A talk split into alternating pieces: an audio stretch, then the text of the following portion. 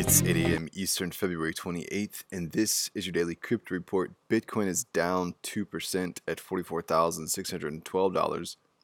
Ethereum is down 2% at $1,356, and Cardano is down 3% at $1.24. Those are leaders by market cap. Top gainers in the last 24 hours Vite up 94%, Cortex up 52%, and PumaPay up 47%.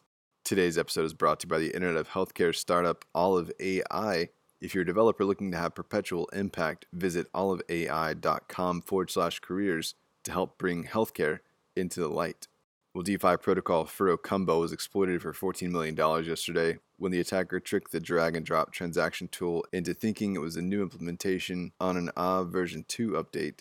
The attacker got away with Ether and the ERC20 tokens. Well, Ethereum scaling startup Optimism landed a $25 million Series A that was led by A16Z this week. The Layer 2 startup is developing Optimist Rollup, a scalability solution for Ethereum that aggregates transactions into a Layer 2 protocol. Optimism dropped its preliminary mainnet last month after going live with a limited test network in September. Congrats to the team. Well, DeFi had a big month in February with protocol revenue hitting a monthly record high with a more than $25 million increase over January, marking February as the biggest month ever for DeFi revenue generation. Uniswap saw the lion's share of that revenue, while the lesser half went to SushiSwap and then Compound.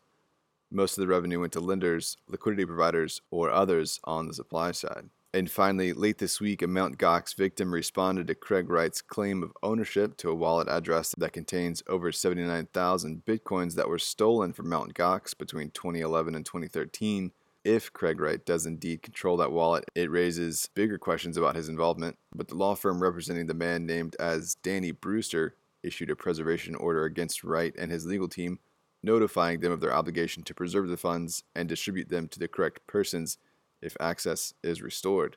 That's all for us today. Visit us at dailycryptoreport.io for sources and links. Find us on social media.